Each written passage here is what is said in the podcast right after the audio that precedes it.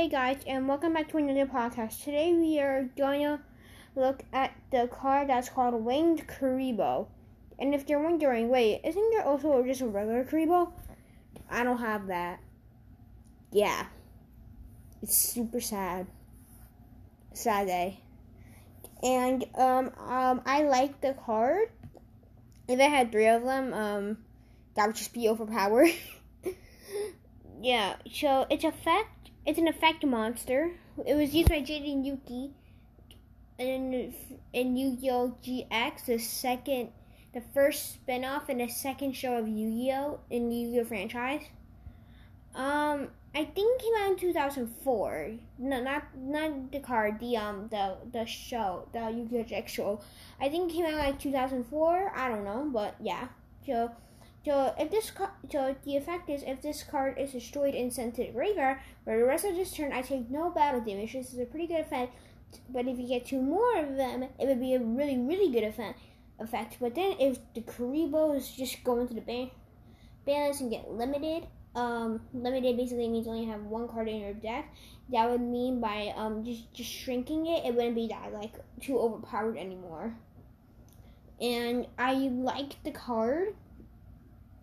And it's just basically a fur. It's just basically a fur ball with green arm, green green arms and green hands and green feet. And it has uh, and it has wings.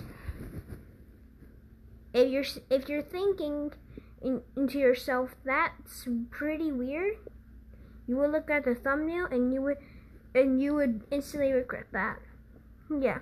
But anyways, I like the card. It is good. It was made by Yu-Gi-Oh. It was it was it's the second like Winged Kuriboh in the archetype.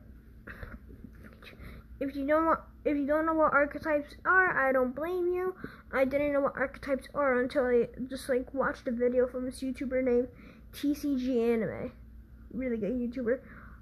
But but in all like but in seriously, um archetypes are basically like these like type of like cards that anyone could use. It's not just for one person who instantly invents it. But yeah, so as part of the Kuriboh archetype, there's more like other type of Kuriboh, Kuriboh, Junk Kuriboh. Yeah, you can just search it up on Google and I think it will show you. I still haven't done that yet, but yeah, I I guess I hope that you guys liked the podcast. It is, I, I it's like, I, I don't know what time it is, I really don't know, but yeah, I hope you guys enjoy it. Um, bye.